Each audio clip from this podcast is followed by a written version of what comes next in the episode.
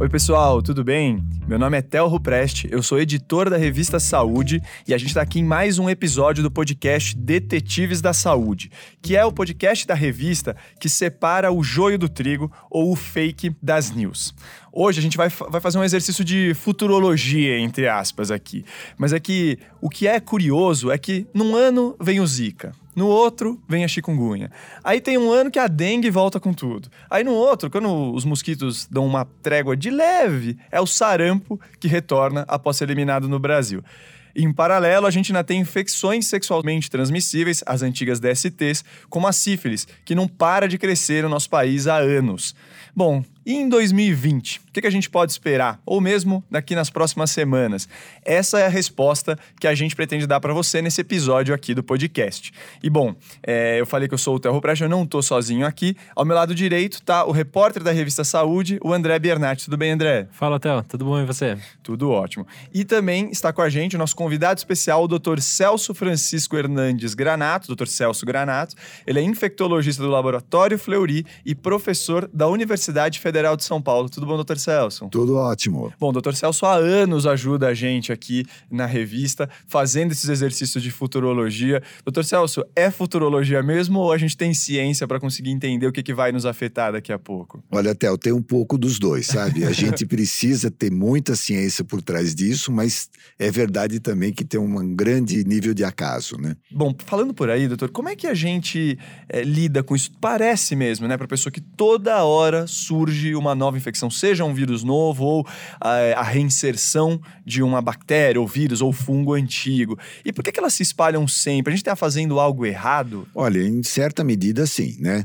É, na verdade, para algumas dessas doenças, por exemplo, essas doenças transmitidas por mosquito, como você citou, né? Dengue, zika, chikungunya, febre amarela, é, se a gente tivesse uma maneira bastante eficiente de controlar mosquito, a gente, por tabela, resolveria todos esses problemas. O fato é que a gente não tem. Né? E nós não estamos falando de Brasil, que alguém poderia falar, não, é incompetência nossa, a gente não está conseguindo matar mosquito. Mas, por exemplo, quem não conseguiu fazer isso foi Singapura. O único problema que eles não têm lá é falta de dinheiro, né? E falta de tecnologia. Então, na verdade, a situação é que é mais complexa do que essa. Né?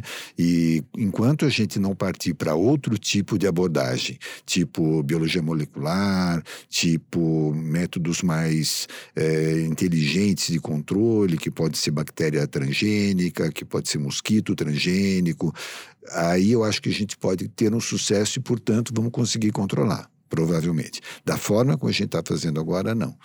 Perfeito. Bom, tem um termo que são as infecções emergentes, né? É, a gente ouviu do Zika, isso foi um grande exemplo lá em 2014, 2015.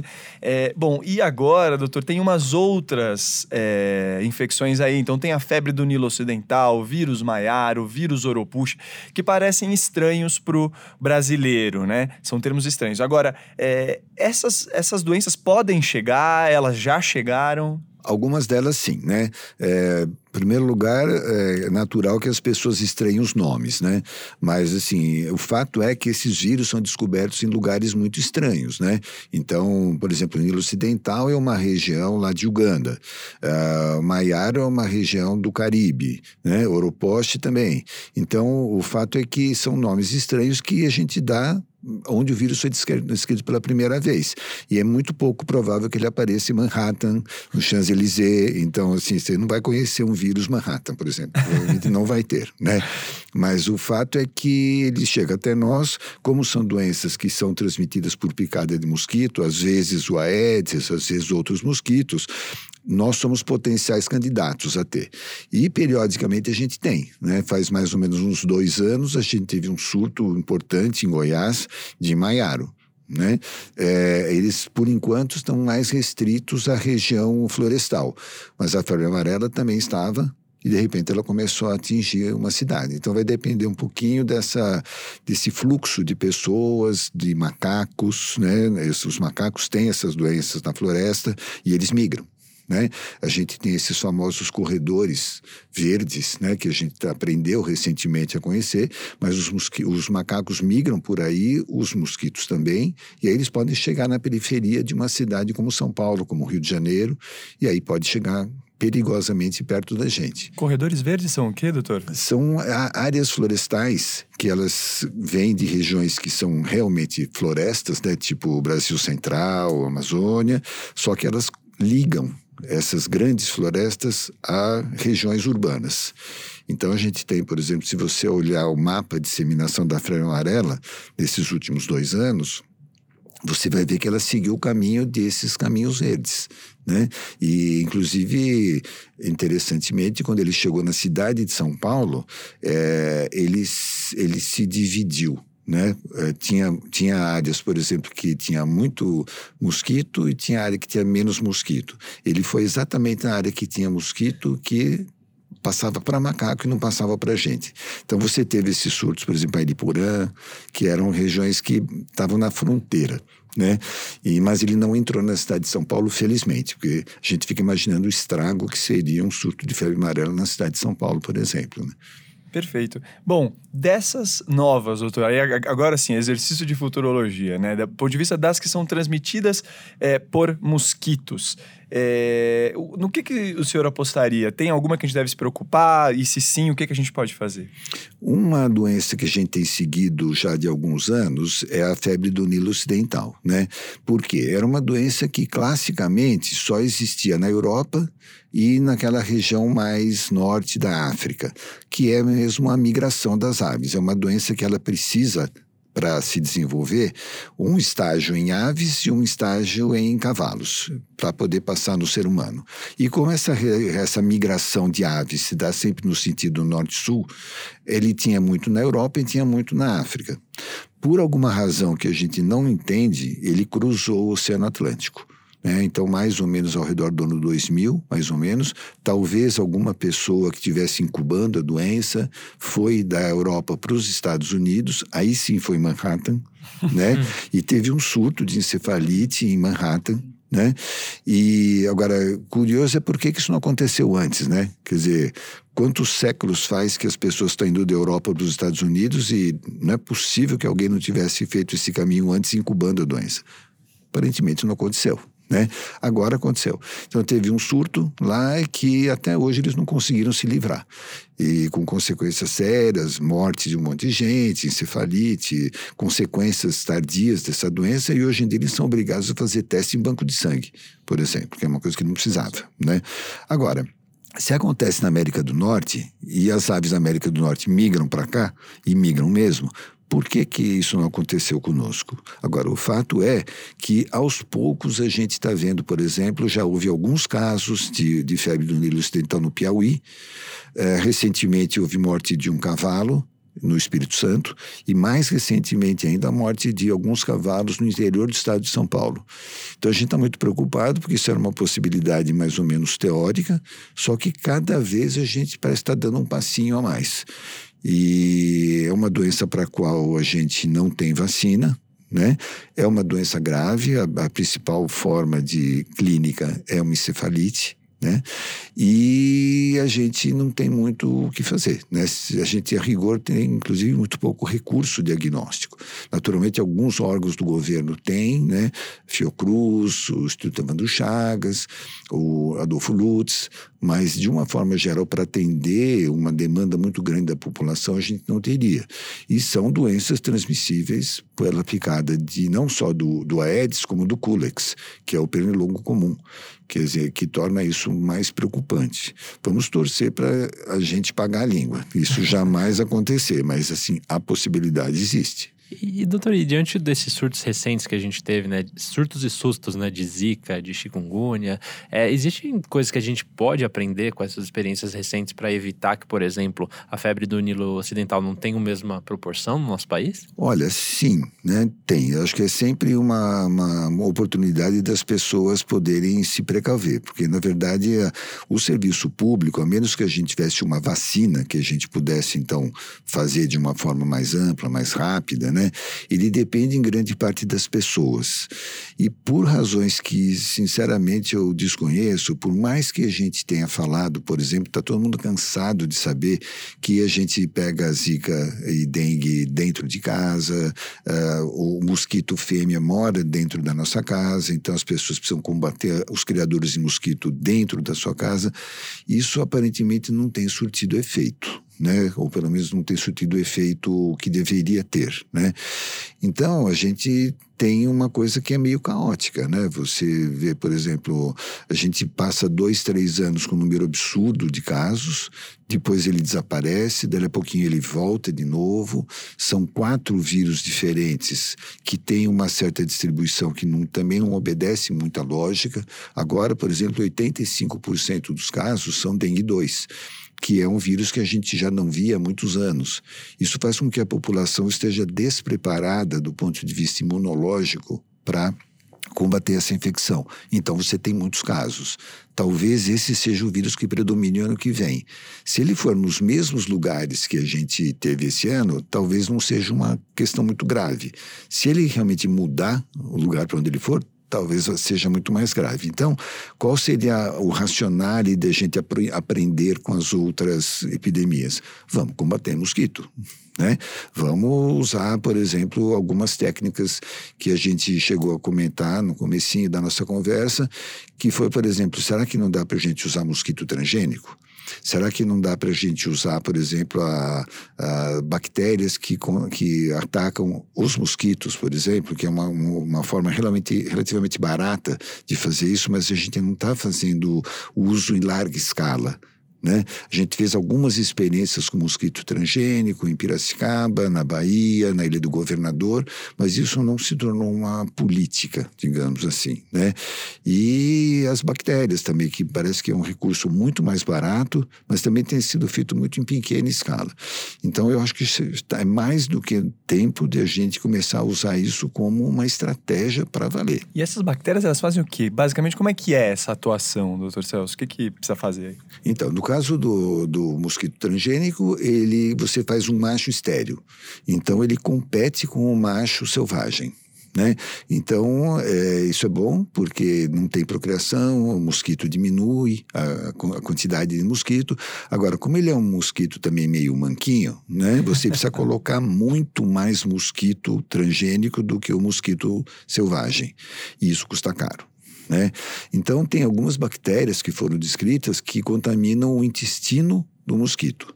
É, originalmente são bactérias de borboleta, de invertebrados, né? mas que eles também acometem mosquitos e, segundo dados que a gente tem, não sou especialista nessa área, que inclusive teria uma transmissão sexual dessa bactéria, o que tornaria então muito mais eficiente. Né?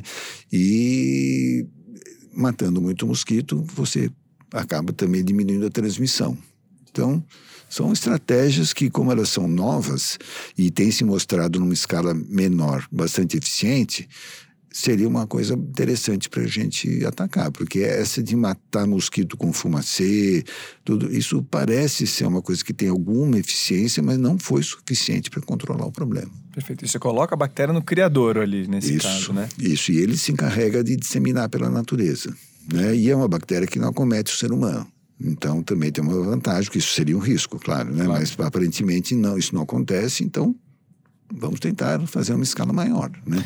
Perfeito. Teve, acho que na, na, época do Zika, né, André, quando a gente, acho que foi talvez, o, do ponto de vista jornalístico, um exemplo muito grande de como a gente foi pego a meia anal, né, o pego completamente despreparado, é, não conhecia a doença, não conhecia a infecção, não, não conhecia o que, que ela podia fazer, aí surgiram os casos de microcefalia para deixar tudo ainda com um grau de dramaticidade muito maior, e, e, e, depois, quando foi ver, né, quando o pessoal começou a pesquisar mais a fundo toda essa questão, viu-se que a doença já estava no país até um tempinho antes, em outros lugares aí até antes. Eu pergunto, estou falando disso, doutor, que eu queria ver com você do ponto de vista de, é, da vigilância, né, do quão importante é também, por ponto de vista de um combate eficiente dessas doenças, a gente vigiar de perto esses bichinhos. E queria saber se no Brasil a gente tem feito isso direito, como que você encara isso?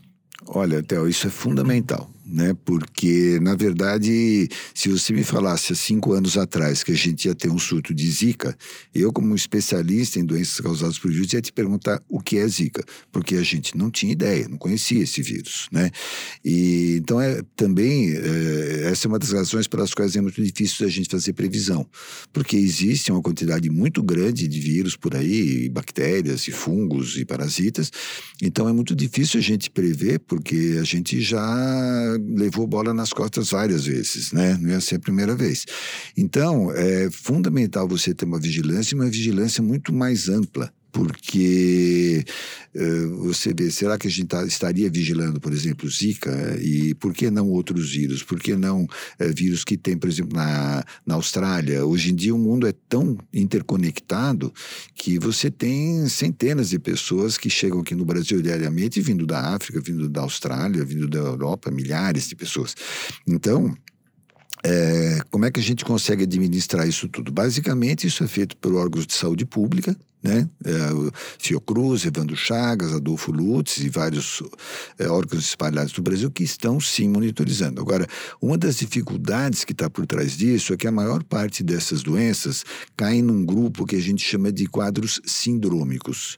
Então, o que, é um quadro sindrômico? Encefalite é um quadro sindrômico, por exemplo, porque existem várias, vários agentes bacterianos, uh, virais, que eles causam encefalite.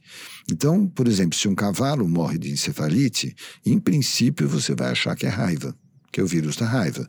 Só que assim, ele é um deles e, e, provavelmente, certamente, o mais importante. Só que talvez a gente não devesse parar essa investigação até saber, tá, não é raiva, então o que, que é?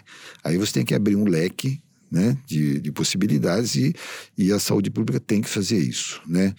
Para isso não tem jeito, né? Você tem que ter investimento, você tem que ter recurso, você tem que ter a possibilidade de fazer testes que você nem imagina que você possa precisar, mas se precisar você tem que ter, né?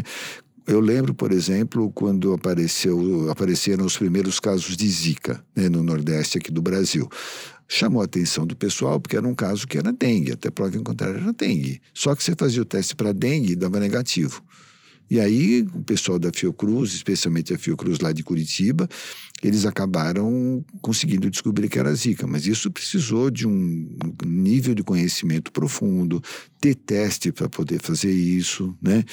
E da nossa parte, já saindo um pouquinho do lado mais acadêmico, é muito importante a comunicação dos casos. Então, como você citou, nos últimos 10 anos, nós tivemos 10 surtos aqui na cidade de São Paulo. Teve surto de hepatite A, teve surto de toxoplasmose, teve sífilis, teve a doença do mão, pé e boca, teve vários surtos e isso muitas vezes foi detectado por laboratórios privados. Agora, a gente tem que comunicar, isso, é, a, a, além de ser uma obrigação, é uma coisa socialmente importante, né? que os laboratórios mantenham essa comunicação muito boa, muito clara, a gente tem feito isso, a, a, a vigilância é bastante sensível a isso. Para você ter uma ideia, a gente detectou em 2017 um surto de hepatite A, é, que, contrariamente ao que é mais comum, ela era de transmissão sexual. Olha. Né? E isso aconteceu mais ou menos uns 15 dias antes da parada LGBT aqui em São Paulo.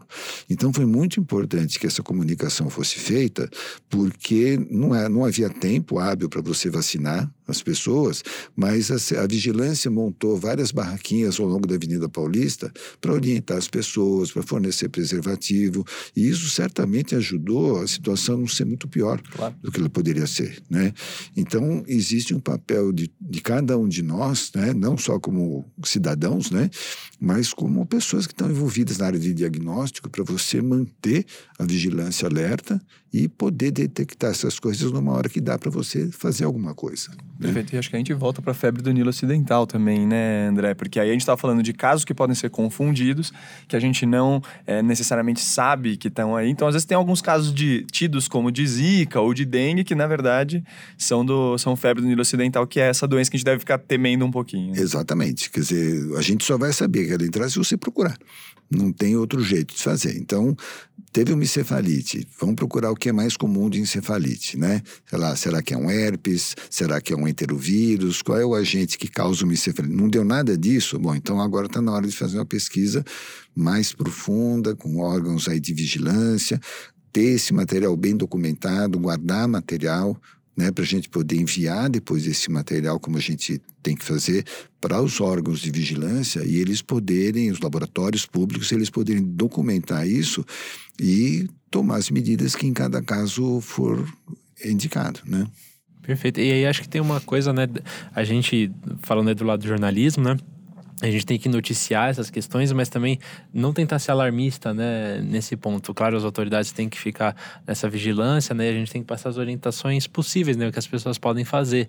E aí acho que vai muito, né, do controle do mosquito, né, do, do que nós como pessoas físicas, né, podemos fazer diante desse cenário. Você tem toda a razão. É, eu, eu tenho conversado com vocês já faz muitos anos e a gente tem um vínculo muito bom e não se trata de você eh, tornar a coisa um alarme, mas assim, as pessoas precisam saber o que está acontecendo e o que, que cada um de nós pode fazer, porque realmente passa muito pelo indivíduo a proteção, né? É lógico que a saúde pública tem um papel fundamental, mas se cada um fizer a sua parte, já é uma grande coisa, né? A gente tem que parar de olhar só para tecnologia, ficar achando que vai vir uma, uma salvação e não olhar para a gente também. Né? Acho que esse é um recado importante que a gente teve aqui nessa primeira parte. Outro recado importante é que, então, entre esses, essas infecções emergentes, um olho especial para a febre do Nilo Ocidental. Pelo menos é o que está dizendo o Dr. Celso. Qualquer coisa, se não aparecer, vocês brinquem com ele, tá, pessoal? Só para só é avisar aqui. Não ia ser a primeira vez. Mas bom, gente, a gente está falando aqui de, de, vamos dizer, doenças novas, entre aspas, né? Ou emergentes mesmo, que a gente conhece pouco. Mas agora a gente vai entrar numa parte de uma que é uma velha conhecida e que sempre volta a nos incomodar, que é a dengue.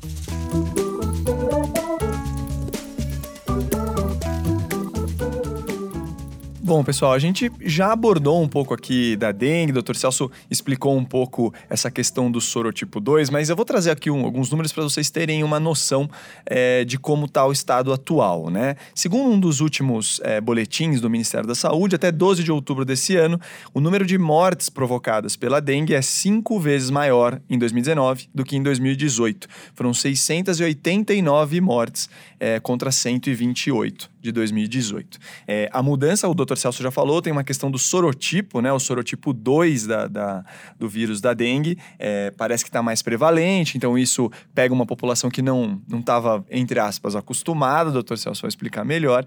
É, mas o fato é que a gente está aí diante de números crescentes de dengue. É, diante disso, doutor Celso, é, é, seguro afirmar que 2020 pode ser especialmente preocupante para dengue ou 2019 foi acima da média? Como, se, como que a gente diz isso?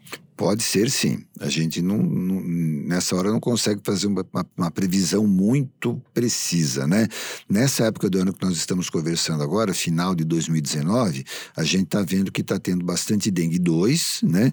Que, como você falou, é um vírus que ele é menos conhecido em relação ao 1 e ao 3, né? Do ponto de vista da gente ter tido essa doença no passado, o que significa que tem uma grande parcela da população que é vulnerável até essa infecção. Então, a gente está preocupado com o ano que vem, porque se realmente é, acontecer o que as previsões estão mostrando, que ele pode ser o vírus prevalente o ano que vem, se ele der em regiões diferentes de onde ele deu em 2019, a gente pode ter um número de casos grande, né?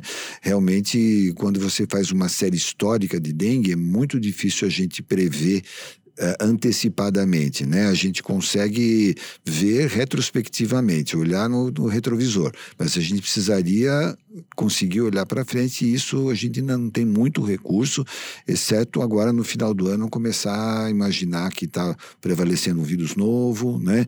São quatro vírus e cada um, cada um deles você pode pegar separadamente, quer dizer, a gente pode ter dengue quatro vezes. Existe um fenômeno que é descrito para dengue, que cada vez que você tem dengue, aumenta a chance de você ter formas graves da doença, porque o anticorpo que ele serve para o outro tipo de dengue, ele se liga no vírus, mas ele não mata o vírus, ele só fica pendurado no vírus, né? E isso faz com que o nosso sistema imunológico capture esse vírus pendurado no anticorpo. E ele vai funcionar como se fosse um cavalo de Troia. Ele traz para dentro da célula uma coisa que a célula menos quer, que é um vírus ativo. Só está com um brinco ali na orelha dele, que é o anticorpo, né?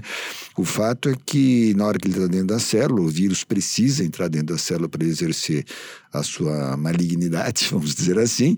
E o fato é que você pode ter uma forma mais grave de dengue e isso explica esses números que você deu. Na hora que você tem um surto grande de um vírus que é menos conhecido da população, a letalidade fica maior. Bom, é, a gente tem é, dados de que Minas Gerais, São Paulo e Goiás foram os estados é, mais afetados pela dengue, né, doutor Celso? E então a questão é que se ele, se essa dengue do sorotipo 2 migrar para outros estados, outras regiões, aí que tem uma possibilidade maior desses números crescerem ainda mais. É Exatamente. Nós temos que lembrar que a gente está entrando agora na época das chuvas, né?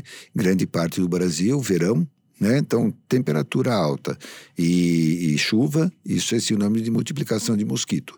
Então, a tendência é daqui até mais ou menos abril, maio, é o pico da estação de dengue. Né? Então, é um alerta para as pessoas. Revisem os seus quintais, revisem os, os terrenos perto de casa, chame as autoridades de saúde quando ver que tem lá é, lugares, pneus, né, garrafas PET, tudo são locais de procriação de mosquito, mas principalmente dentro das suas casas. E a gente falou bastante né, no primeiro bloco de tecnologias, né, de mosquito transgênico, de bactéria, né, na, no mosquito, mas ali acho que a velha e boa buchinha com sabão na calha, no, no pratinho de vaso, pode ajudar bastante. É. O mosquito ele voa relativamente pouco, sabe? Então se cada um ficar preocupado com a sua casa e talvez as associações de bairro procurarem, por exemplo, os terrenos baldios, fazer até um mutirão, eu, por que não? Eu acho que são coisas que são bastante válidas, né? E com isso a gente vai ajudar a nossa comunidade a ter menos problema de saúde. Né? Então, uma coisa muito útil, uma coisa simples de fazer. Buchinha com água e sabão resolve muita coisa. Em paralelo, a gente tem, falando de tecnologia, a gente tem, no caso da dengue, uma vacina já aprovada. Ela é uma vacina que passou por mudanças de indicação, né? Então, antes ela estava sendo aplicada, vamos dizer, na população em geral, entre aspas. E aí foram visto que, eh, na verdade, ela pode ser mais útil nas pessoas que já foram infectadas pelo algum sorotipo da dengue, porque quando não é, aí você tem até um risco que seria um pouco maior né? E em paralelo, né, doutor, a gente tem outras vacinas que estão correndo aí para serem aprovadas. Se você pudesse dar um pouco do cenário para a gente, até para ajudar a esclarecer os ouvintes sobre essa vacina que já está no mercado. É uma coisa muito importante, Del, porque o que, que aconteceu? É, é, esse conhecimento ele é muito dinâmico, né? Então, o que aconteceu é que teve uma série de informações que surgiram é, depois da, do advento dessa vacina que a gente já tem comercializada agora.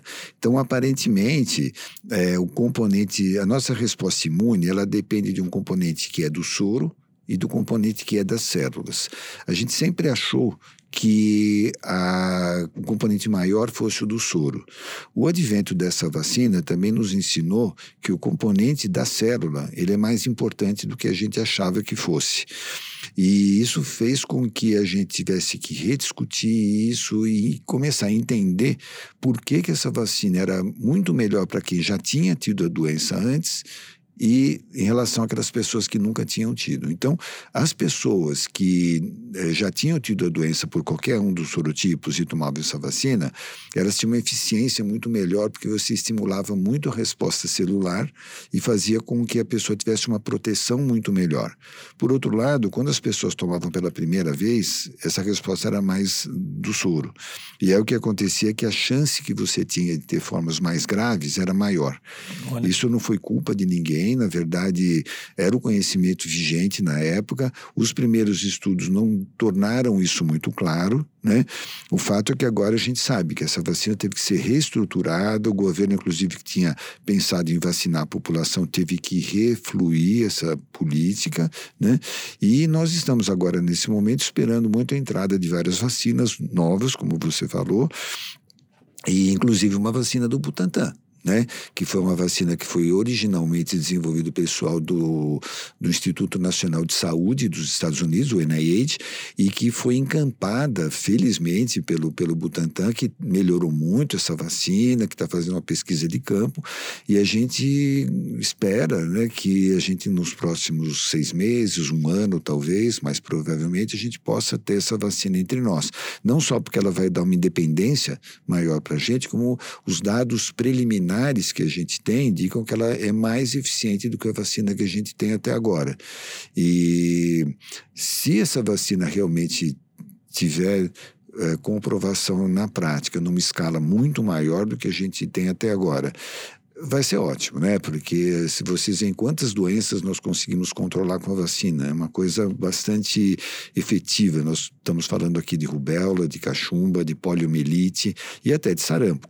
Tanto é que foi só a gente parar de vacinar, a doença voltou né? E então a gente precisa ter realmente uma vacina que isso vai facilitar muito a nossa vida. Agora, não quer dizer que se essa vacina não for tão boa, outra, as outras que vierem, nós estamos condenados a, a extinguir, né? não, nós vamos continuar matando mosquito, nós vamos fazendo esse serviço, provavelmente aí nós vamos ter que ter outras abordagens moleculares, a bactéria Wolbachia, vamos tentar outras coisas, mas assim, ter uma vacina realmente simplifica muito as coisas coisas, né? Perfeito. Acho que aí, então, o recado, né, André? A vacina que está agora, pessoal, ela tem a sua utilidade, ela não é para a população geral. A pessoa que deve tomar é só a pessoa que já tem caso confirmado de algum subtipo é, da dengue, senão não há recomendação para tomá-la atual. Esse é o modo que, que se deve pensar essa vacina, enquanto a gente espera essas novas que têm aí nesses estudos preliminares uma promessa de melhor proteção, inclusive contra a população geral. E acho Exato. que a, a coisa mais importante também é a gente é capaz de trabalhar aí com as nossas atitudes diárias, com a nossa buchinha lá de casa, né, André? É, e acho que a gente pode pegar o, o exemplo, pode vir da gente mesmo, né? Porque se a gente pegar, por exemplo, nos anos 50, o Brasil conseguiu erradicar o Aedes aegypti, né? Claro que era outro país, eram outras cidades, mas enfim, é, hoje as cidades estão maiores, mas a gente tem mais tecnologia, mais conhecimento. Ou seja, a gente pode se inspirar no passado para um, um problema que voltou, né? Tem razão. Eu acho que a gente tem que também ter essa noção de que uma parte do problema está nas nossas mãos resolver e a gente não pode desprezar isso, né? Mas bom, o Dr. Celso falou aqui também da do sarampo, né, na verdade, que é uma doença que não é transmitida pelo mosquito. Então a gente vai dar uma folga aqui para os mosquitos um pouco e falar. Já apanharam demais. Já né? apanharam demais. Olha, eu, eu discordo, André. Acho que eles podem apanhar um pouquinho, é verdade. mais, mas como a gente só tem, tem mais razão. ou menos uma hora de programa, é, vamos adiante, viu? É, para falar então justamente dessas infecções que não são transmitidas pelos mosquitos, mas que são também muito preocupantes aqui para o Brasil.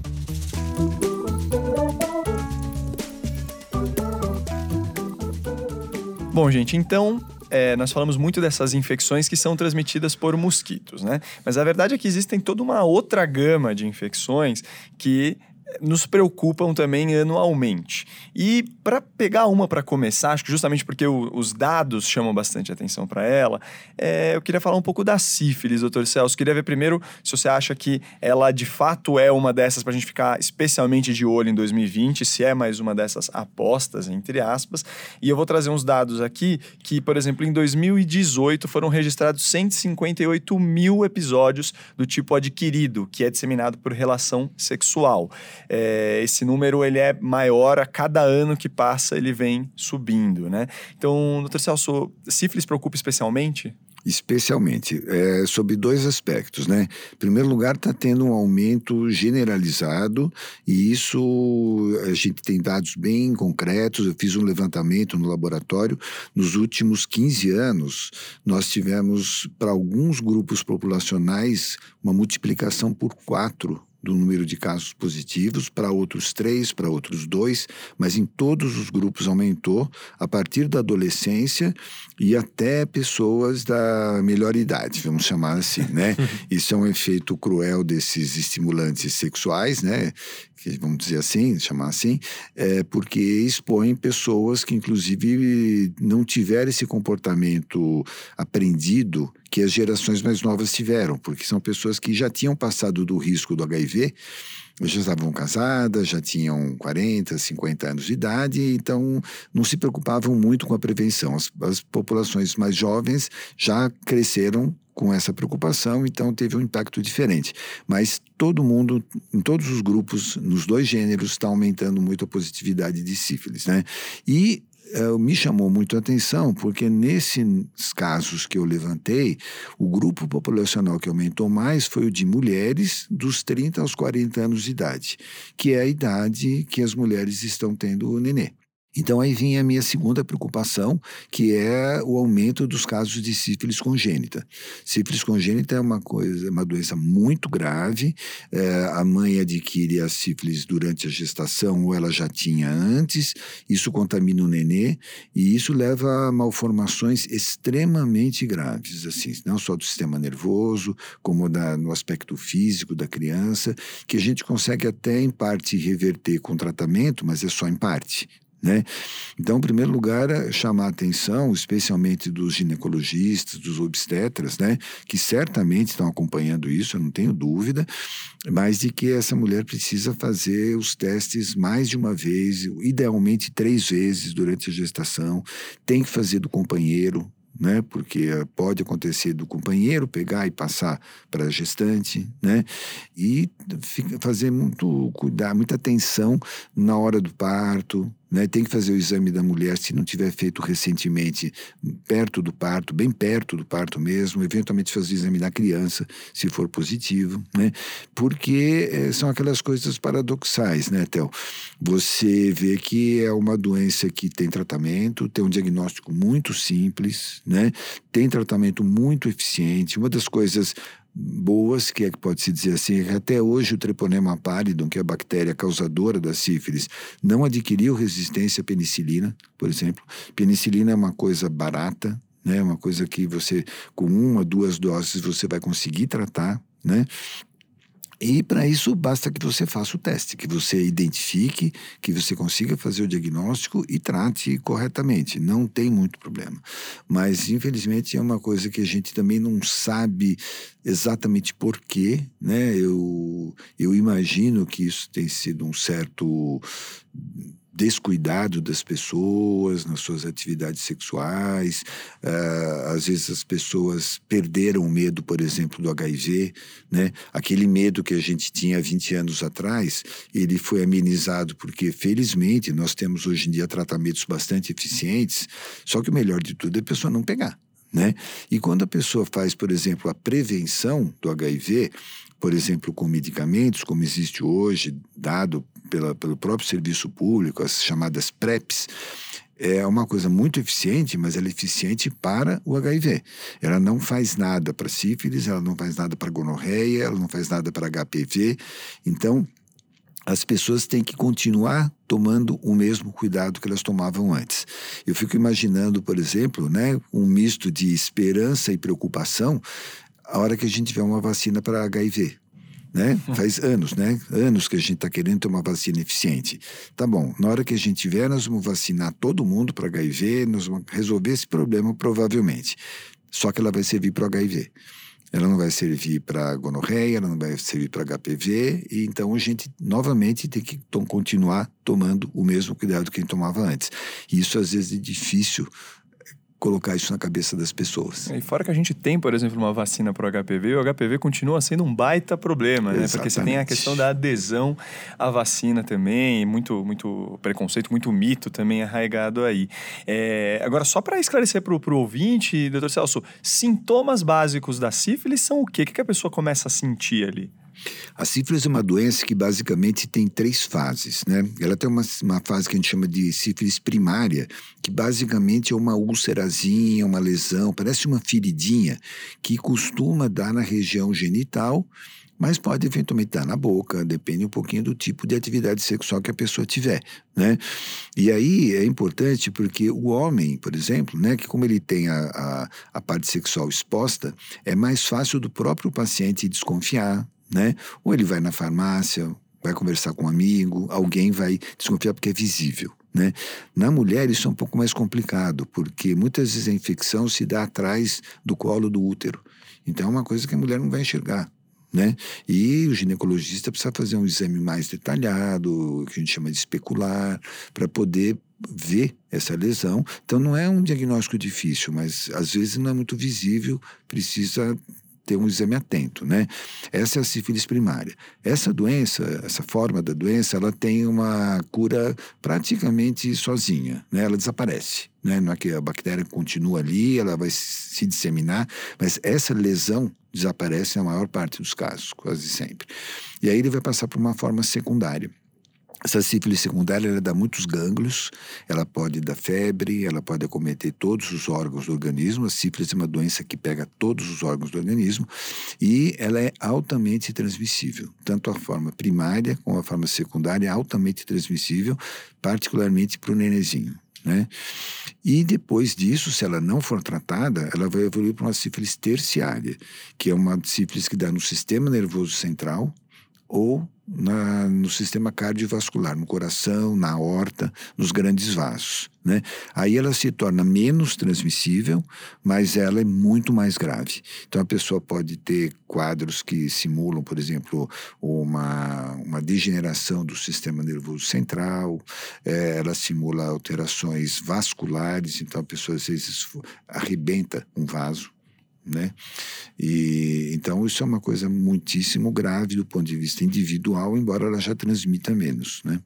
E, doutor, saiu algum tempo atrás umas notícias sobre um desabastecimento no Brasil né, do, dos antibióticos que tratam a sífilis. De que maneira isso contribui, contribui também para esse cenário que a gente vive hoje? E ainda existe esse desabastecimento? Olha, isso realmente aconteceu, né? Segundo informações que a gente tem, é, o Brasil passou a contar mais com a penicilina importada, tal, por uma série de razões, talvez porque fosse muito mais barato comprar do que produzir, né?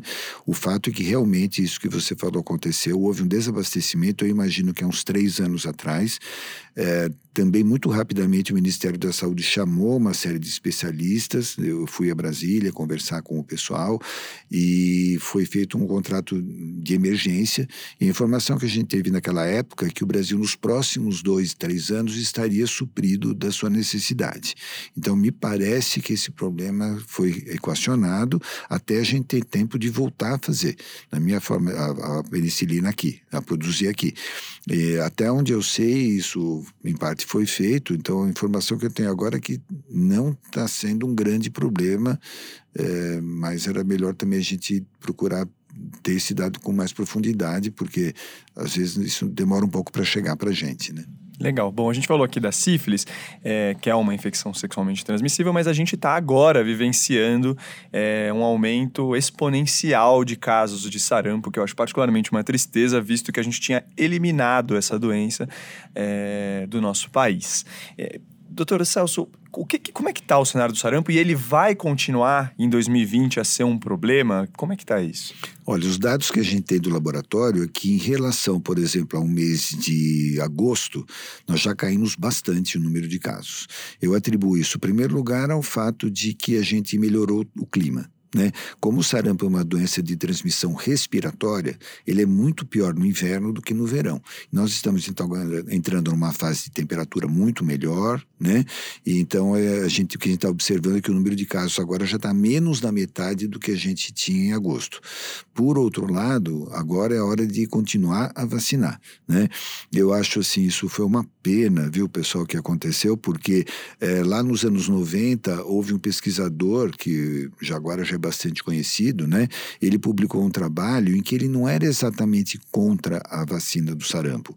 Ele era contra a vacina do sarampo que era fornecida naquela época. Né?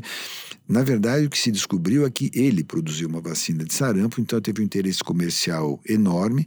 Esse médico foi caçado na Inglaterra, o trabalho científico foi retirado da, da revista que o publicou. Então, em suma, esclareceu-se a questão. Só que as pessoas continuaram acreditando nessa parte da vacina fazer mal. Né? É, essa é uma daquelas é, fake news, né, como você falou, é, que parece que cola e por mais que a gente fale, a gente tem dificuldade de convencer as pessoas. Não me parece, Theo e André, que isso seja tão válido aqui no Brasil. Nós temos sim movimentos anti-vacina, isso é inegável, mas não me parece assim de conversar com as pessoas que seja o maior problema. Me parece que o maior problema aqui foi as pessoas esquecerem do sarampo. Né? As pessoas começarem a achar que, afinal de contas, se não vacinar também não tem grande problema, porque faz muitos anos que eu não ouço falar de sarampo. Só que nós vivemos num mundo que tem sarampo. E esse surto que a gente está tendo aqui no Brasil, ele está tendo nos Estados Unidos, ele está tendo na Europa, está tendo em Israel, está tendo no mundo inteiro. Né? Então, a gente não pode abaixar a guarda, porque se você abaixar a guarda, o sarampo vai voltar e o sarampo é uma doença muito séria. Né, porque ele dá lesões do sistema nervoso, ele dá doenças pulmonares, ele principalmente predispõe a outras doenças. Então, é, é, assim, a pessoa pode desenvolver uma tuberculose depois do sarampo. A pessoa pode desenvolver uma série de doenças que ele já tinha tido no passado, e hoje a gente sabe que o vírus do sarampo mata células de memória imunológica. Então, com isso, você volta a poder ter doenças que você já tinha se livrado, já tinha tido no passado. Então, esse é o bicho-papão mesmo, sabe? Então, a gente tem que tomar cuidado, vacinar os nossos filhos, todo mundo que tiver dúvida, vacinar. É uma vacina bastante efetiva e bastante inócua. A pessoa não tem que ter medo dessa vacina. Então, eu novamente reforço que as pessoas têm que vacinar. Legal. E assim, dois pontos rápidos. O primeiro, assim, ela, a gente fala que doença é contagiosa, as pessoas não têm uma noção. É, só para ter um pouquinho do, de como o sarampo é altamente contagioso, tem uma, uma analogia que você faz é que se a gente tivesse num avião com uma pessoa com sarampo e ninguém vacinado, esse mais ou menos em torno de 90% da, da população que está no avião ficaria infectada com o sarampo. Este é o grau de contágio da doença. Então, a gente precisa que realmente boa parte da população esteja vacinada, justamente para esse bichinho não encontrar bichinho não, né? Esse vírus não encontrar espaço para se espalhar. E a outra coisa que eu queria até destacar que você falou agora, doutor Celso, é uma descoberta nova, né? Desse fato de que o sarampo pode eventualmente apagar, entre aspas, a memória do nosso sistema imune e tornar ele de novo, tornar nosso corpo então suscetível a doenças que ele já tinha proteção. É isso mesmo? É, como é que é isso? Olha, para você ter uma ideia, uma coisa que a gente já sabia, você sabe aquele teste que a gente faz, que é uma picadinha no braço, que a gente chama de PPD, né? É o teste que a gente faz para saber se a pessoa tem resistência à tuberculose ou não. Então a pessoa dá uma picadinha no braço, aparece uma, uma elevação, uma pápula que a gente chama elevação, que você mede e você sabe se a pessoa já teve contato com a bactéria que dá a tuberculose ou não, né? Isso é uma coisa que depende fundamentalmente daquela parte da imunidade que é célula. Né? Se, durante o sarampo e durante semanas depois do sarampo, quando você faz esse teste, mesmo você tendo sido vacinado, mesmo você tendo tido até a doença, desaparece. Essa reação fica negativa durante um certo tempo.